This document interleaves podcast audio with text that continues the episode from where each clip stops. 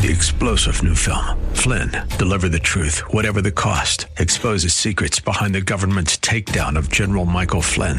Flynn knew what the intel world had been up to. He ordered the first audit of the use of contractors. This set off alarm bells. He told the truth. He was the most dangerous person for Donald Trump to hire. They had to get rid of Flynn. Flynn, Deliver the Truth, Whatever the Cost. Available now. Watch it today. Go to Salem Now dot com. Salem Now dot com.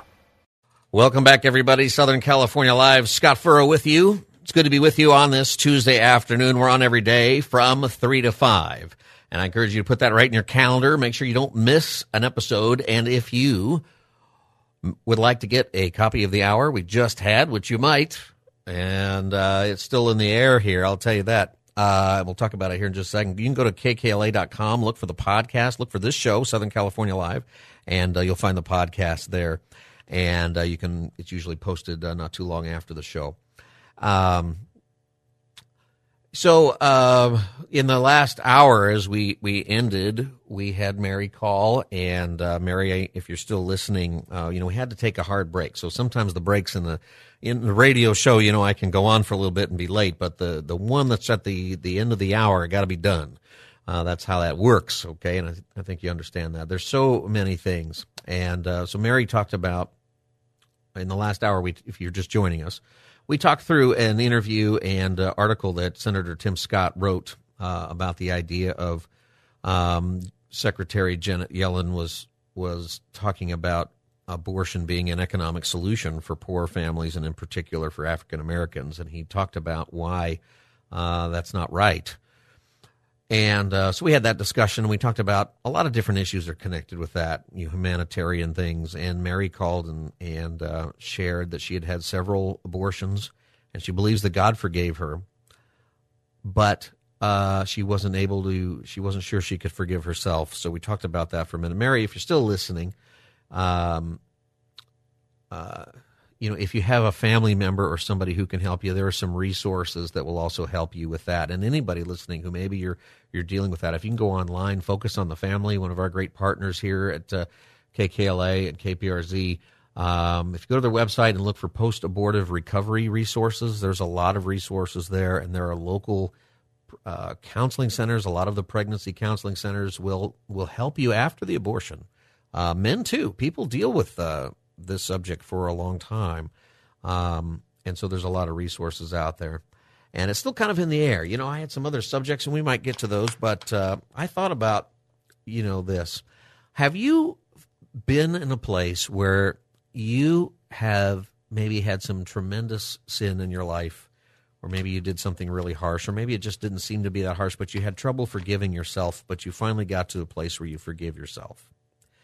You have a story that you can tell with that, you can call me up right now, eight eight eight, five two eight, two five five seven. I think there's a lot of us out there who feel like it's hard to forgive ourselves for different things, and these subjects are are huge. And, you know, abortion's a big deal. The way we treat people is a, you know, a big deal in so many different ways. And, uh, you know, maybe you have uh, committed adultery and it affected your family, and that is a very hard thing sometimes to forgive yourself. It's hard for your, your spouse to forgive you when that happens, okay? That's super hard, but it's also hard to forgive yourself. What are some ways that we can do, we can help each other understand that the forgiveness of God is good for us? Uh, somebody asked me during the break, you know, to point this out, Mary, if you're still listening, you know, most people believe... Uh, theologians, okay, believe that uh, your children, the babies you aborted, that they, they went to heaven. There's a lot of theology about that. And, you know, the Bible doesn't really say one way or the other, but there is pretty good theology. It's called uh, the uh, doctrine of the age of accountability, okay, that God ultimately holds us accountable for what we're capable of knowing when it comes to coming to Christ, okay? And it's it's a lot more complicated and all of this.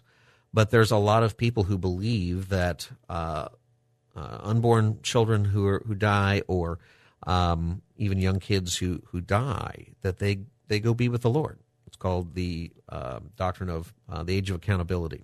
And there's there's scripture about it, you know, in uh, in the book of Isaiah, uh, verse chapter seven, verse fifteen, it says he'll be eating curds and honey when he knows enough to reject the wrong and choose the right.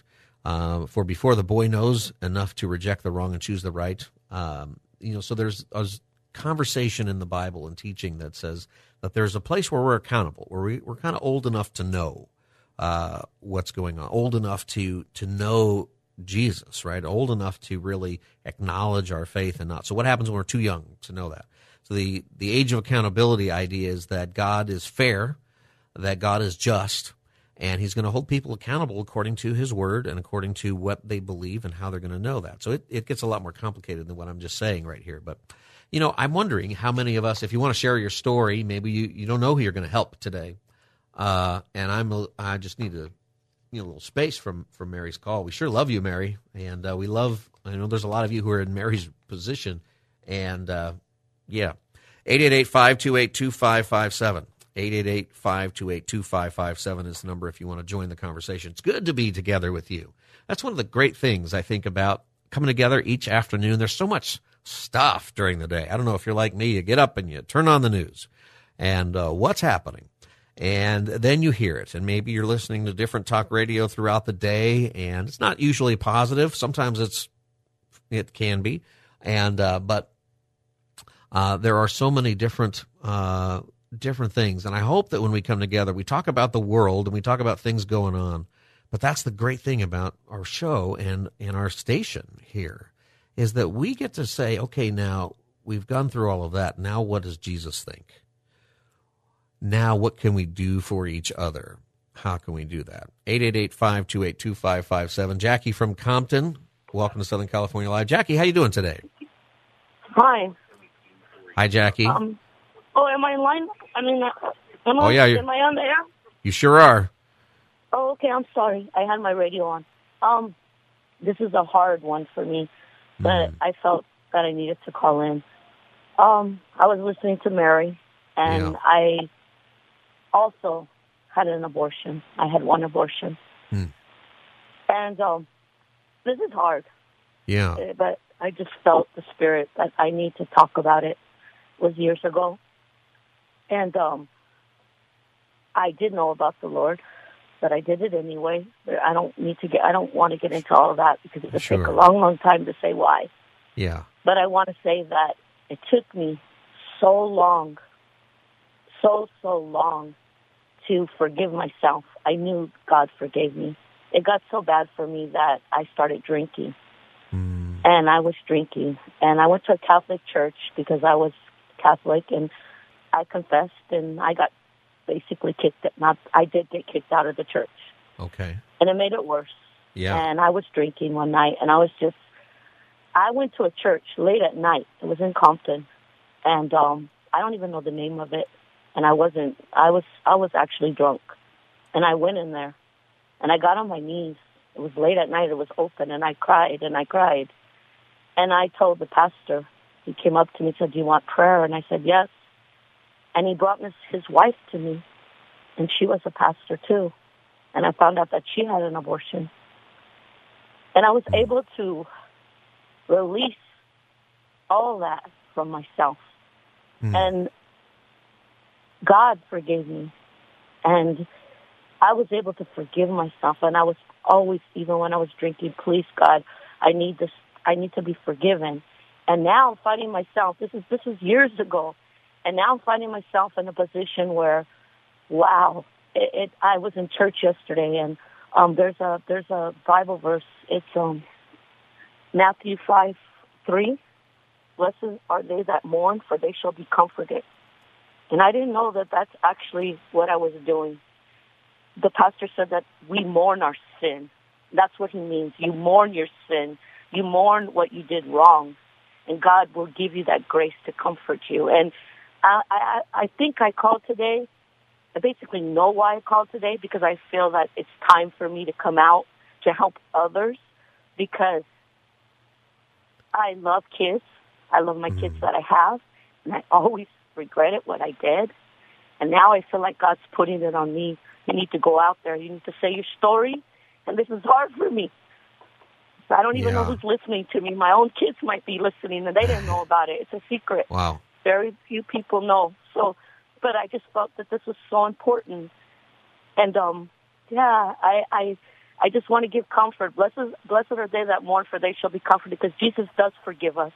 And I know there's a lot of women out there, and I actually want to help ones that want to do it, because I want to stop them from doing it, because it's so painful. It's so, it, that's it's just bad. That's what the devil yeah. wants. He just wants you to hate yourself. He doesn't want you to love yourself. But God loves us, and I just wanted to, I was just comp- compelled to do this today. Yeah, Jackie, thank, thank you for you. letting me share it. Yeah. Thank you so much, and yeah. I give it to God. I give it all yeah. to my Lord, to my Savior. Thank yeah. you so much. You're welcome, Jackie. Thank we you. love you.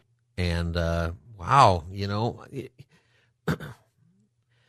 it is, just think about this. Jackie was in bad shape, and she goes into some church randomly. She doesn't even remember where it is.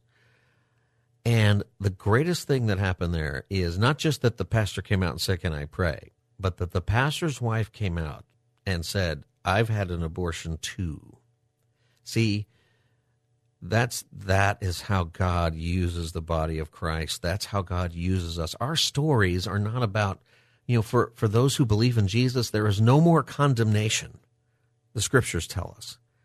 There is no more condemnation. That means that if you've done something horrible, but you've confessed that to the Lord, you believe Jesus died, you're no longer condemned. It's something that you can use to help people. Imagine if that pastor's wife didn't share that story and still had that, she would be, you know, worried about that today. Why didn't I share that story? But she gave up that. Man, there's some there's some churches out there where I would say if the pastor's wife had that going on, she wouldn't be the pastor's wife that long, because he wouldn't be the pastor, which is such a shame. Yesterday we talked about that. You know, some people really want their pastors to be, you know, perfect people, and they're not. And everybody's got sin that, that Jesus died for. And Jackie is right. Uh, a good word there about uh, Jesus and the Sermon on the Mount. It's actually Matthew chapter five, verse four. And Jesus says, "Blessed are those who mourn, for they will be comforted."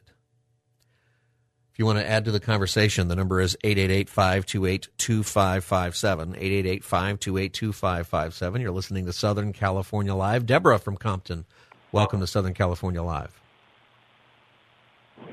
Hello? Hi, Deborah. Hi. Um, thank you for taking my call. And I chimed in. Uh, I just got off of work, and I find it very heartfelt. And if I had not had two abortions, I would have had seven children. Hmm. I was not in my addiction. I think I was trying to remain sober with just God, not realizing I needed both for my recovery walk. And I was having children too fast. I was married. I went back for my six-week checkup, and I was pregnant again. And I'm like, oh, no, I don't think I can handle what I have. Mm. So, I, and then I'm, I'm dealing with this on top of domestic violence, on top of trying to remain free from crack, on top of being the doting wife, and, you know, these types of things. So, yeah. so many things going on in my mind, and not having the knowledge from the Lord, even though I was brought up in church and all that. Once you get married, it kind of turns another way. And so you, you strive to do what you can to do the next right thing. And then you get confused. Then you get wear and tear on your body. The first abortion I had, I was sixteen. I wasn't married. I was, mm. you know, um, just, living the fast life in the fast lane at sixteen right. years old. I yeah. got rid of that child, and then I had five in between, and then I had this last one. And then God still said, okay, well, Miz Smardell, I still wound up having two more children. But saying all that to say, it did take a, a minute for me to forgive myself for the behavior that I did. And I often wonder, what would those two children have been like had I allowed the process to go through? You know, would I be in a better space, or, you know, whatever the case may yeah. be mentally? And so it's unfortunate that the decisions we make at that moment, we think are the right thing. However, we regret it, or, you know, it just comes to yeah. giving us uh, extra added reason to continue drinking or smoking or whatever it is we're doing, or being angry with ourselves, low self-esteem, the whole nine. So I just thank you for taking the call, but want um, all ladies out there to just just see if you can walk through the experience and know that God is with you every step of the way. You don't have to abort your children, and children are such a blessing. Mm. And so it's unfortunate that sometimes the decision that's made is just not the right one at that time. Yeah, you said uh, at some point you were able to forgive yourself. What uh, brought you to that point? Yes, uh, recovery. So being okay. in recovery for, for substances and doing residential treatment for a year and a day gave mm. me an opportunity to address the issues that God brought up to me during group settings, individual sessions, and so forth, in a safe place that gave me a place to lay my head and food to eat while I work on bettering myself. Yeah. And so as that, yeah, so I, I want to say the treatment programs we have would work fine if they would give the person time. Mm-hmm. They've got to have time to unpack some of the pain that they've been through in order to rejuvenate, to go out there and give it a try again.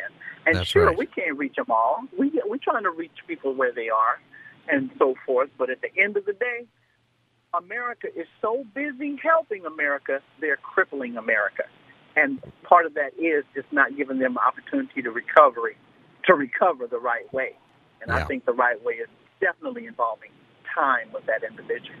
Yeah, yeah, I think you're right about that. Deborah, thank you for sharing your story. It means so much, and I know that you're helping people. There are there are people right now who heard your story who are in exactly the same position, and uh, and some who are saying amen because they went to recovery and it helped them, and some who are, you just gave the idea that they need, you gave them permission to take time. I think that's another thing that is so powerful. The number is eight eight eight, five two eight, two five five seven, eight eight eight, five two eight, two five five seven. We're talking about how you came to a place where you forgave yourself for uh, abortion's been the topic, topic, but maybe it's something else that you went through and that you did, that you struggled. You knew God forgave you. You knew academically. Maybe you heard the church. You, you went to you read it, but you needed time to re, to. forgive yourself. Do you have a story that might help other people for how you came to forgiving yourself? eight eight eight, five two eight, two five five seven. Uh, Deborah was pointing out the need for recovery and time, and she's she's right. She made a great statement there about our country is such in a hurry to help ourselves that we're burying ourselves or something like that. And that is one of the biggest problems that we have seen, for example, with homelessness and and drug addiction and everything that's kind of connected to that, is that We, the truth is, is we're not on the page of recovery, and that has been the problem. We're on the page of of harm reduction is what it's called, and harm reduction means you can still do your drugs or your drinking or whatever it is. Uh, we just want you to uh, to not have as much pain, but we're not talking about recovery, and recovery is the answer. You've got to recover, and you can. And the great thing about Christ and our faith is that your forgiveness comes from the your maker. Your forgiveness is you get to go to heaven because Jesus died for you, and he knows everything there is to know about you. eight eight eight, five two eight, two five five seven. Sherry from Upland, welcome to Southern California Live. Hi, Sherry. Go ahead and turn your Hi. radio down. Welcome. I did. Thank you. Yeah. I'm well, here. Tell it- Go ahead, Sherry. I'm just calling because, you know, these people who are uh, on the T V and the news about fighting for the rights for their bodies and wanting not abortion to not be legal anymore, or to be legal anymore, they're saying it's about their bodies. And these women who are calling in, you know, they're saying it's not about their bodies, it's about, you know, other things, you know, their living situation or whatever. Yeah. Yeah, I've noticed so, that, that that is part of the deception, I think. Thank you for your call, Sherry. I think that that is part of the deception that, and that's kind of what began this subject today, is uh, we started last hour just talking about the idea that, oh no, people need abortions to help their economic condition. And I, I think you're right. I think that there's been a shift in the conversation, and I, part of it's because it used to be an argument about whether or not there's personhood, right? And there was the whole thing about, well, an acorn's not really a tree, Uh, of course, that, that doesn't work because an acorn, you're right, an acorn's not a tree, and a, a sperm is not a person until it meets the egg, and the acorn's not a tree until you put it in the ground and water it, and, you know, and, uh, you know, there's those things didn't follow. But we had those kinds of arguments for a long time. And the advancement of science, the advancement of sonogram and ultrasound machines, other things, I think have effectively changed the conversation. So now it really has a lot to do with uh, those conveniences. And I think that's where a lot of the pain is, right? That's a lot of why we, it's hard to to bring ourselves to a place of forgiveness, uh, to forgive ourselves. Um And that is the, the blessedness of Christ, that he forgives us, and he knows all of our motivations. Whatever they were, he knows, and he forgives us and welcomes us into his kingdom. The number is eight eight eight, five two eight, two five five seven. So we're taking calls on the topic of when did you come to be able to forgive yourself? If you could give advice to people who are saying, you know what, I I understand that God forgives me, that Jesus died for me, but I struggle to forgive myself. Um What are some thoughts that you have about that? We'll get to your calls as soon as we get back from the break. The number is eight eight eight, five two eight, two five five seven. You're listening to Southern California Live. I'm Scott Furrow, and I want to encourage you to go to uh, the website of the station you're listening to. Most of you are on K K L A ninety-nine point five in Los Angeles. Just go to K K L A dot com. If you're in San Diego, go to K P R Z dot com. There are lots of different Uh, resources on there for you, lots of different programming, and uh, great ways to connect with other listeners and uh, to be part of the family. And that's today's a big family radio day for us, isn't it? Like we are, we are a family, and thank you so much. It's so good to be with you today on our K K L A and K P R Z family. I'm Scott Furrow. We'll be back in just a moment. Stay tuned.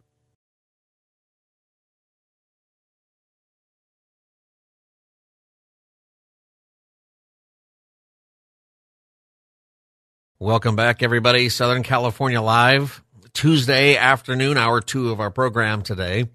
And um, the Lord is just doing some stuff with us today, isn't he?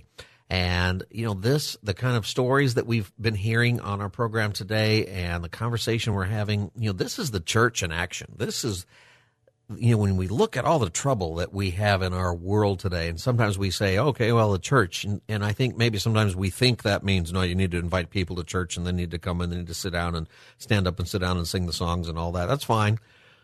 But the church being the church is when we understand the words of Jesus and what they mean and the calling of Jesus to let other people know that he loves them, that he's the Savior, that he's the one who gives eternal life, that he's the one who brings forgiveness. And we're talking about how to forgive ourselves and what are the ways that we can do that. eight eight eight, five two eight, two five five seven. If you've got a story to add, if you've been listening or if you just joined us, about maybe you had a struggle in your life. Most people have been talking about abortions that they've had and how they struggled to come to forgiveness and how that how they were able to forgive themselves. And many people, we understand that God forgives us, but sometimes it's hard to forgive ourselves, isn't it?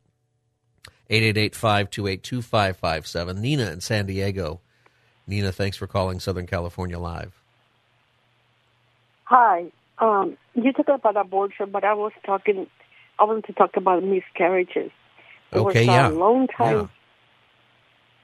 It was a long time that I fought myself for having a miscarriage, and I endure uh, bad behavior from my husband mm. because I was feeling guilty. I know the scripture. I know what the, God says about forgiving, you know, the east from the west, you know, the yeah. depths of the sea. I know all that in my mind, but it never went down to my heart. Mm-hmm. Until one time I was listening to a pastor on the radio, and he said, you know, that forgiving yourself sometimes is not, not it's God the one that, that does the forgiving. God is the one. And when I listened to that, even though I have read it, you know, but when I listened to that, I went on my knees and started start getting the value that God gave me, you know, to put limits on on people abusing me mm. because I thought I deserved it for having a miscarriage. Even even I knew it wasn't my fault. Yeah, I knew, but it was the hurt was there. Yes, I think that a lot of a, a lot of uh, us, yeah, a lot of us go through a lot of. Uh, Self-induced, you know, guilt that is not there. It's not mm. there. Yes. That's uh, Nina, thank you, thank you for, for sharing that with us, Nina. You know, I think that there's you're right. There's a lot of women who feel guilty about even miscarriages, as if it's their fault or something that they did. And, uh, you know, these are burdens that we carry that often we don't share. So, Nina, thank you for sharing that. I think that's a big part of why we share these stories, because there are people listening who feel exactly as you do, and some who are in a similar situation where they're also enduring abuse or something, and they they take that on themselves like penance or like they deserve it. And Nina said that she realized that she got to a place where she could forgive herself. She realized that she's not the one who does the forgiving, that God does. Like, she knew that. I think that's a big part of it, right? We know this stuff. We go to Sunday school, we we read the Bible, we understand God does the forgiving. There's a there's an academic sense that church people have about church. But where does it get into the marrow of your bones? Nina said it came into her heart.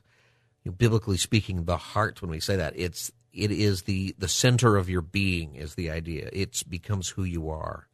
And that is so huge, I think, for accepting the forgiveness of God really for yourself.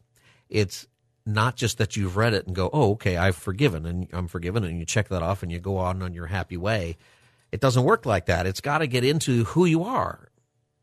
That's such a huge thing in the church, too. People who are in church all their life, and uh, they know things academically, but when push comes to shove, it's not in their not in their life. Do you know Jesus that well? Do you know Do you know Jesus? Not do you know about him, but do you know him? Here, let me give you another one. Think about this, and I'll get to your calls here in just a second. The number is eight eight eight, five two eight, two five five seven if you want to join the conversation. We're talking about forgiving ourselves, the ability to do that, and hearing our stories about that. eight eight eight, five two eight, two five five seven. You know, we often use the language that we need to believe in Jesus, and it's true. We need to believe in Jesus. We need to believe that he died for our sins, that he rose again from the from the grave, and we can believe all the doctrine and everything about that. We can understand that. But the other thing you have to do, you have to believe in Jesus, but you also have to believe Jesus. See, that's the part that's in your heart. It's not just the academics of Jesus died for my sins and he's the Savior. It's I believe what he said, that you actually believe that you're forgiven. You can believe you're forgiven because you can write an academic paper on it, the pastor can preach it, but do you believe Jesus, that he's telling you the truth, that whoever believes in me will have eternal life? See, when you believe Jesus, not just believe in Jesus, but when you believe Jesus, that's that helps get into your heart that way. eight eight eight, five two eight, two five five seven is the number. Juan from Palmdale. Juan, how you doing? I am from Palmdale. How's it? How is the great high desert today? High desert is hot. I bet it is. Is it windy? Oh, it's always windy, man. If we get a break, you know, it'd be awesome. Yep, I know. I played uh, baseball in high school, and uh, you could get a pop-up to first base, and I was a first baseman, and then I would catch it somewhere over by third base. Absolutely. Yeah. All right, Juan, what's on your mind? Um, you know, at uh, I have a story of forgiving myself. So at uh, yeah, sixteen years, sixteen years old, you know, I fell into looking at pornography, mm. and uh, you know that spiraled into having sex at a very young age. You know, sixteen, seventeen, eighteen years old, and that led to my my girlfriend getting pregnant, and unfortunately, uh, she went to go tell her her parents, and her mother Uh, dragged her into an abortion clinic. Mm. And I, I'm sad to say, but unfortunately that pattern, you know, continued in my life, you know, because I had fallen into pornography and looking at pornography consistently. Yeah. And so I jumped from relationship to relationship, and that became a pattern of quote-unquote fixing things, you know, when, yeah. you know, when my girlfriend or fling, you know, would you know, get pregnant. And um, long story short, it wasn't until I went to, you know, a church and I heard the actual gospel, the real gospel of Jesus Christ, you know, that God had sent his one and only son, you know, to die for me, and that if I believed in him, that I would have eternal life. And I got into a group, a recovery group myself uh, called Celebrate Recovery, and I went through the, the process of realizing that I had to forgive or accept God's forgiveness first, but also forgive myself, and that God's forgiveness was sufficient for me. And and as I dove deeper into the process of my own recovery and healing, I found out that the abandonment that I that my father had left at home because my parents had split up at a younger age was the the love that I was missing, and I was trying to find that in every single relationship that I was going through, and and and trying to replace God's love in this empty void that I had in my heart. And I, I learned a very important scripture in Romans twelve two. To you know, Paul tells the Rome. the Roman church to, to not conform any longer to the patterns of the world, but to be transformed by the renewing of my mind. And then so I got into God's word, and, you know, as, as right now Pastor was saying, is not knowing Jesus, but not just knowing of him, but knowing Jesus and really uh, diving into the word and renewing my mind with his word is when I was able to forgive myself, accept God's forgiveness, through the blood and broken body of his son Jesus that was on the cross himself, saying, hey, I forgive you. And and, and with that transformation, you know, God had a calling in my life. And, you know, I went into ministry full time, and, and I've been a pastor by his grace now the past, you know, six and a half years, you know, serving him and, you know, bringing other men to the realization that we are not just the material things that we gain in this world, or our identities are not just rooted in, you know, uh, uh, accolades or success, but it is being the spiritual fathers, the spiritual leaders of our homes, so our children don't fall into the hands of the enemy that perpetuates, you know, the sin, that our, our sinful nature. Uh, and so I just wanted to share that and uh, just give hope to any guy that's out there listening that has chosen the unfortunate path of sin, that there is redemption, that there is salvation, that there is forgiveness. As, as Pastor you know, alluded earlier, as Romans eight one says, therefore now there is no condemnation for those that are in Christ Jesus. And so I just wanted to share that and uh, you know, give hope to somebody out there, specifically men that yeah. have not you know, confessed this or have really you know, uh, surrendered this to God and you know, admitted this sin and accepted his forgiveness through the blood of Jesus Christ. Juan, thank you, thank you, thank you for that. There are so many men out there who are dealing with what you're dealing with and having the same effect. You know, it is, you know, a lot of these things that we're talking about are so private, like they're they're public actions, right? They're obviously people who know um, that you're, you know, doing some behaviors and this and that, but the feelings that we have, the inside, and sometimes it's very private. There's just not too many people, but but God knows. See, in the book of uh, James, chapter five, James chapter five, uh, verse sixteen, it tells us something very, very, I think, relevant to all this. It says that we should confess our sins. Verse sixteen, therefore confess your sins to one another and pray for each other so that you may be healed. See, the reason to confess our sins to one another is not some kind of religious thing. It's to, to say, hey, you know, I've struggled with that too. I've that got that going on. Well, Juan is talking about with men and pornography, it's it's just prolific. It's almost everybody. And it is something that's just available. I mean, you come across it accidentally. Uh, today, you know, when I was when I was a young kid and interested in that kind of thing, you know, it was you you couldn't just go, you know, do that by yourself. You had to go out and find it, and that was a pretty good incentive not to do it because you'd get caught. There'd be somebody with you. But now with the internet, it's just there, and it's destroying you, and it's causing behaviors that uh, are destroying other people. You know, there's this weird thing, you know, we do where we say, oh, no, it's just all about me. There's nothing wrong with it if it doesn't hurt anybody else. I promise you, everything you're doing affects other people. You know, I'm taking drugs. It's not hurting anybody else. Really? You don't think that drug use is uh, bringing up everybody's health insurance costs? You bet it is. Uh, there are so many ways that uh, we're connected this way. Uh, confess your sins one to another so that you may be healed. The prayer of a righteous person is powerful and effective.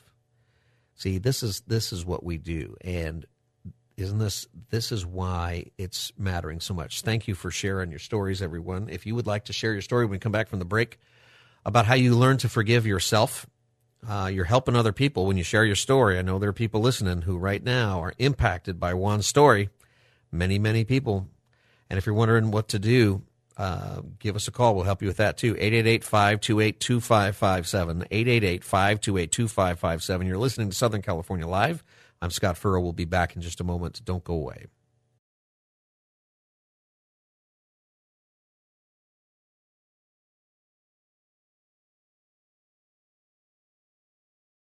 We're back, Southern California Live. Good to be with you on this fine Tuesday afternoon. And we've been talking about forgiving ourselves, the ability to forgive ourselves. And many of you have shared your stories about how you have come to a place where you were able to forgive yourself. And if you want to still share, we have a few more minutes left. The number is eight eight eight, five two eight, two five five seven, eight eight eight, five two eight, two five five seven. That's the number for Southern California Live. I encourage you to put that in your phone and listen regularly. Regularly. We're on the air every day from three to five right here on ninety-nine point five K K L A. And in uh, San Diego, it's K P R Z. That's one oh six point one if you're in North County F M, and twelve ten a.m. if you're in the rest of San Diego. Three to five every day. And you know what we find out so often is that we are such a good family together, and we can help each other with different things. And it's been very helpful today for many of us to hear our stories about how we were able to forgive ourselves. We've had a lot of calls about from people who've had abortions and uh, from some other subjects. Juan, right before the break, was talking about uh, his addiction to pornography and how that led to uh sexual addiction, and some of the women he was with having abortions and other things. Uh, and now he's he has forgiven himself. He got to that point. He went to Celebrate Recovery. Recovery is a key word that we've heard a couple of times today, that, you know, you need time to recover, but recovery is possible. And there is a philosophy today, almost an ideology, that is against recovery. That's the problem in, in all the money and programs that we're doing with homelessness in most places, except for, you know, the rescue mission and uh, places like that that are still about recovery, Celebrate Recovery, some other groups. But there are so much out there that's just about harm reduction, like just how do we contain, it could be anything, it could be your drug use. You know, how do we, um, you know, began with the idea of handing out needles to uh, uh, intravenous drug users back in the eighties and nineties during the AIDS crisis. And the idea was, uh, how do we, Uh, while you're taking your heroin, make sure you also don't get AIDS from dirty needles. Uh, because if you're going to die of heroin, that's your choice, I guess, but we don't want you to die of AIDS. And dying of AIDS is horrible. Uh, if you've ever known somebody or walked with somebody through that, it's pretty awful. But we're still talking about death. There was there was no recovery, and that's kind of the problem, is that we we want to bring people comfort in their sin. And we want to create a comfortable environment, often for ourselves in our sin, so much that we will rebel against God just to say it's not sin. And we come up with ideologies to say it's not sin. That's what's driving a lot of uh, the abortion conversation. It's what drives even pornography. So that came up with uh, with Juan beforehand. And maybe you've heard it, that pornography is somehow uh, liberating to women, or somehow you're not hurting anybody else. You know what the, the science says about it? Uh, it says that it is re- re- rewriting your brain, that a lot of addictions do that. Uh, this is from the National Institutes of Health, okay? This is not a religious organization. And it, it's I'm not going to read much of this because I don't even understand a lot of it, but this is what it says to, I mean, I understand the concept of it, but I'd have to look up most of the words. But it's talking about pornography, and it says, in addition to chemical changes in the brain, Uh, anatomical and pathological changes which result in various manifestations manifestations of cerebral dysfunction, collectively labeled hypofrontal syndromes. Okay, so we're getting into the science of it. But what that means essentially is that it literally changes your brain, like physically changes your brain. It's not just psychologically speaking in the way you think and the way you look at other people. It actually changes your brain, your your brain structure. Uh, if you go to a website, Neuroscience News, it will talk about the same thing, that it, it literally, pornography literally rewires the brain to a more juvenile state. That, you know, guys, I know that women are, are dealing with this, true, but men and women, if you're dealing with this, You're literally changing your brain, and it's keeping you from being a grown-up. It's keeping you from being mature. Kind of wonder what happened to the guys in our country. Well, that's what happened. That's a big part of it. And, you know, men, we we often don't grow up, and this is one of the reasons, is that it's literally changing our brain. And I bring that up because uh, Juan brought that up in the last call.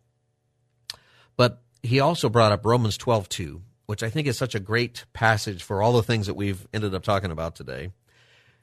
We still have a few minutes if you want to call. Eight eight eight, five two eight, two five five seven is the number, eight eight eight, five two eight, two five five seven, Southern California Live. Romans twelve Uh, verse two says, do not conform to the pattern of this world. You've probably heard this before if you've been in church. Do not conform to the pattern of this world, but be transformed by the renewing of your mind, that you will be able to test and approve what God's will is, his good, pleasing, and perfect will. This passage has had a uh, a bigger maybe impact on me, as we've talked about how important it is to let the teaching of Jesus get into your souls. You should never also decide that you don't need to learn. You do need to learn. And it says, do not conform to the pattern of this world. The pattern of this world is the ideologies that are out there that aren't true. The pattern of this world, there's a lot of things that that means, but the pattern of this world is the ideology that, as we began in the last hour, uh, you need to have abortions if you're poor so that you can have a better economic future. That's the pattern of the world, and especially if you are uh, black, or if you are Um, in danger of not finishing school or whatever it is, or if you're, you think your child may, might have Down syndrome, whatever the percentage is um, that you're told, or that you think that maybe, you know, there's no hope. That's the pattern of this world, just this idea that we're dehumanizing people. The pattern of this world when it comes to pornography is that this is something that should be glorified, that doesn't hurt people. Um, It's horrific. It's horrific for the performers who make a lot of money in some cases. Most of the time they just get abused, by the way, and the suicide rate is very high. The drug addiction is super high. The even organized crime in some ways is super high in that industry. And every time you click on it, somebody's getting paid. Even if it's free to you, somebody's somebody's making money in all of that. And for some people, they make a lot of money, and then suddenly they're unable to do it for one reason or another, and they deal with it. It's rough. Uh, we shouldn't be contributing to that. And the notion that it's somehow helpful to people is not right. And this idea that these kinds of things, different addictions, and including pornography, including other things, just the stuff we put into our mind, it literally changes our mind. Like physically, the neurons and however the, the structure, the literal structure of your brain begins to change with whatever you put into your mind. And it can it can change in a positive way, or it can change in a negative way. These studies show that it, it changes in a negative way. And then when I think about that, and I go back to this passage, be transformed by the renewing of your mind. See, that's where the recovery is. That the reason that it takes some time to recover is in part because you need psychological counseling, in part because you need to accept the forgiveness of Christ, you need to accept The, and you have the ability to forgive yourself. That takes some time, okay? That's psychological. But you know the other thing that's going on, and I don't know if this is what Paul meant, but I do think it's the Holy Spirit understood this when he inspired Paul to write this, is that your brain actually needs to recover. See, part of recovery isn't just getting your, you know, your ducks in a row and stop taking the drugs and whatever. It's physical changes that are going to happen as you recover, as you get sober, as you come to a place of understanding and forgiveness, you come to a place of understanding the grace of God. What happens is literally your brain gets better, and it's the renewing of your mind. It's changing the way you think, but it's also changing physically how your brain thinks. Isn't that incredible? Uh, that's an incredible, incredible thing. And then Paul writes, then, see, after you're transformed by the renewing of your mind, then you will be able to test and approve what God's will is, his good, pleasing, and perfect will. See, then you're able to think maturely. You're able to think straight. You're able to think about these things, and you hear the ideology, you hear the narrative, you hear all this pressure that you've got to think this way about these subjects. And and maybe you're telling yourself, oh, God will never forgive me for this, or how can I forgive myself? No, God has forgiven you for that when you confess your sins. And you need to believe Jesus, that it's real, and that he loves you and that he is your friend. It's an amazing thing to think about Jesus as your friend. You know, your friend, your true friends, they stay with you. You know, and they, they might have to do some tough love if you're an addict or you got some problems. Okay, but your true friends, they're going to be your friends. Jesus is the truest of all friends. And I want everybody to know that today. Jesus is your friend. Believe in Jesus. You need to do that, but also believe Jesus. Uh, everything Jesus says is true. And, you know, if you're struggling in your sin, you're struggling to uh, forgive yourself, then believe Jesus when he says in the Sermon on the Mount, blessed are th- those who mourn, for they will be comforted. Blessed is a word, it just means happy, okay? Happy are those who mourn. That seems like it's, uh, you know, a paradox. How can you be happy if you're mourning? Happy are those who mourn, for they will be comforted. You know, the way, part of the path of forgiving yourself is you got to mourn your sin. And you got to mourn it. You know, it's caused damage. It's changed your brain. It has maybe affected the life of another person or maybe taken the life of another person. You mourn that. We mourn that. But the promise is when we mourn those things, we will be comforted and we will be made happy. God, through his Spirit, wants to comfort you right now. In the mourning of your sin, the guilt that maybe that you're carrying around, mourn it. Give it up to God. Go ahead and mourn. But then trust him that he's going to comfort you because his salvation is real, his forgiveness is real, his grace is real, unmerited favor. You don't have to earn it. It's given to you already. It's one thing to believe that. It's a whole other thing to let that get into your soul and how beautiful and wonderful that is. And you will be happy. That's what it means. Friends, we are out of time for today. Thank you for listening. Thank you for calling. You know, I had all kinds of other things we we're going to talk about today. We'll talk about that later. This was so much better. Thanks for being part of the family here at K K L A and K P R Z. I'm Scott Furrow. This is Southern California Live. I'll see you tomorrow. God bless. Three-star general Michael J. Flynn, head of the Pentagon Intelligence Agency, knew all the government's dirty secrets. He was one of the most respected generals in the military. Flynn knew what the intel world had been up to. He understood its funding. He ordered the first audit of the use of contractors. This set off alarm bells. The explosive new documentary, Flynn, Deliver the Truth, Whatever the Cost, and covers the facts behind this scandal. Flynn told the truth. He was the most dangerous person for Donald Trump to hire. I find out the worst enemy that I'm going to face in my life is right here in America. They took my assessment and they wanted me to change it. And I was like, I'm not changing it. They had to get rid of Flynn. With in-depth interviews, archival footage, and never-before-seen personal records of the man behind the headlines. I just felt like I was drowning. Flynn, Deliver the Truth, Whatever the Cost. Available now. Watch it today. Go to Salem Now dot com. Salem Now dot com.